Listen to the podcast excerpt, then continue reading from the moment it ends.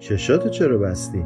نمیدونم چی شد. از موقعی که تاریکی همه جا رو گرفت ما خوردیم به در و دیوار، هی خودمون رو مالیدیم اینور اونور. شاید چیزی جرقه بزنه، شاید چیزی روشن شه، شاید خشخش لباسمون به لباس کسی دیگه ای بگیره. حداقل به جای دو دست و دو پا بشیم چهار پا.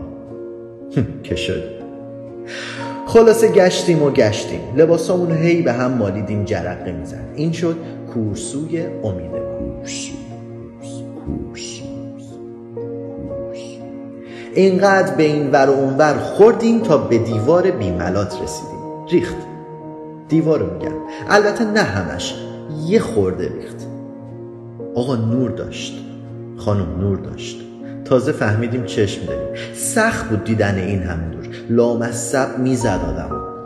چشو میگم، چشمون میزد. نه نه ربطی نداره کسی تعریف کنه از ما که بخواد. منظور نور چشممون رو اذیت میکرد. از اون باریکه سوراخی هوا هم می اومد و می رفت. ولی خب از شما چه پنهون، ما عاشق تاریکی بودیم، چون نور مشخص می کرد چی اطرافمونه. ما عاشق تصویرهای ذهنمون شده بودیم، ما عاشق تاریکی بودیم.